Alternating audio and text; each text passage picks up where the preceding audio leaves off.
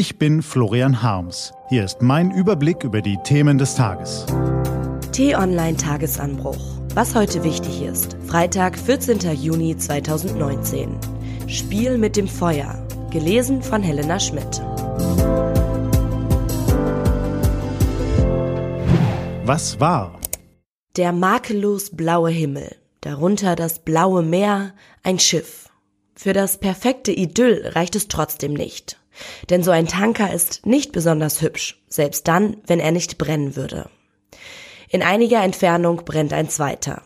Gestern sind sie angegriffen worden, wie schon vier andere vor einem Monat, die in der Region auf Rede lagen. Bei dem Angriff vor einem Monat war der Schaden gering. Ein erster Ermittlungsbericht, den Saudi-Arabien, die Emirate und Norwegen dem UN-Sicherheitsrat vorgelegt haben, geht davon aus, dass Taucher Minen an den Schiffen anbrachten. Bei dem gestrigen Angriff sehen die Bilder dramatischer aus. Die Zerstörung ist größer, von Seeminen ist die Rede und sogar von Torpedos. Dennoch, die Mannschaften konnten von Bord gehen, die Schiffe dümpeln weiter, und bei einem davon geht die Reederei jetzt schon davon aus, dass es nicht sinken wird. Wer auch immer hier zuschlägt, tut das mit feinem Kalkül, fast schon mit Augenmaß.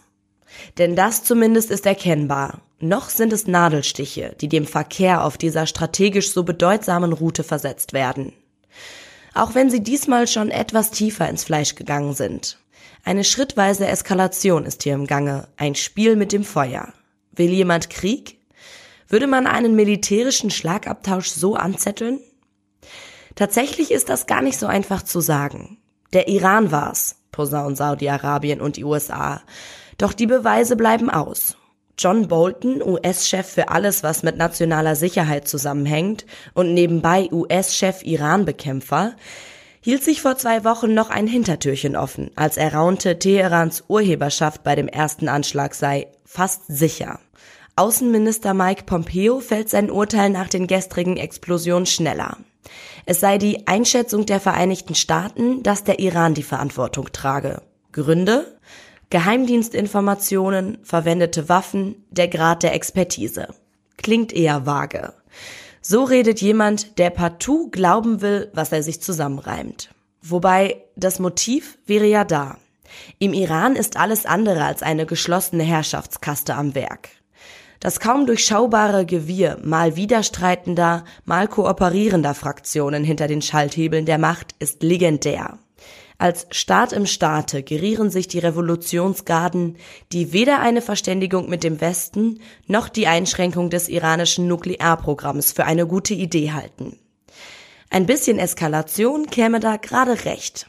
Der ungeliebte Atomdeal könnte sich endgültig erledigen lassen. Die verhandlungsbereiten Tauben im iranischen Machtgefüge wären ausmanövriert. Und falls die Dinge aus dem Ruder laufen, nun, im Irak ist man mit den Amerikanern gut fertig geworden. Und in Syrien hat man gemeinsam mit den Russen für Kompagnon Assad den Sieg erkämpft. Die Anführer der Revolutionsgarden können vor Selbstbewusstsein derzeit kaum laufen. Die Feinde des Iran auf der anderen Seite des Golfs sind allerdings auch nicht über Zweifel erhaben. Saudi-Arabien hat unter dem Einfluss des starken Mannes, Kronprinz Mohammed bin Salman, keinen Krieg und kein Komplott gescheut. Der Krieg im Jemen, angezettelt, um das politische Profil des Newcomers zu schärfen, mit der Hungerwaffe und mit Bomben auf Krankenhäuser geführt. Dieses Gemetzel ist inzwischen zum Stellvertreterkrieg mit dem Erzfeind Iran ausgeartet. Skrupel werden als störend empfunden. In Istanbul tappte der Dissident Jamal Khashoggi in die Falle und wurde zerstückelt. Auch hier führt die Spur zu Bin Salman. Der libanesische Premier Saad Hariri wurde in Riad entführt und entkam erst auf französischen Druck dem Klammergriff der Saudis. Was die Saudis für akzeptable Politik halten, würde jeder Game of Thrones Staffel zur Ehre gereichen. Gut möglich, dass man ein paar Tanker opfert, um das geeignete Klima für eine militärische Abrechnung mit dem Iran zu schaffen. Zumal, wenn die Amerikaner hineingezogen werden und den Großteil der Drecksarbeit erledigen. Ein Krieg oder eine begrenzte Kampagne, um den Iran zurechtzustutzen. Ja, wer das anzetteln will, ist auch auf der anderen Seite des Golfs mit brennenden Tankern gut bedient. Was steht an? Die T-Online-Redaktion blickt für Sie heute unter anderem auf diese Themen. Heute findet in der Schweiz eine bemerkenswerte Veranstaltung statt. Ein groß angelegter Frauenstreik für mehr Gleichberechtigung. Im Archiv des mexikanischen Radiosenders Televisa ist ein Radiobeitrag aufgetaucht, der die womöglich einzige Tonaufnahme von Frida Kahlo enthält. Und die Demonstranten in Hongkong entwickeln Strategien, wie sie mit dem Einsatz der Polizei umgehen. Diese und andere Nachrichten, Analysen, Interviews und Kolumnen gibt's den ganzen Tag auf t-online.de. Das war der T-Online-Tagesanbruch vom 14. Juni 2019.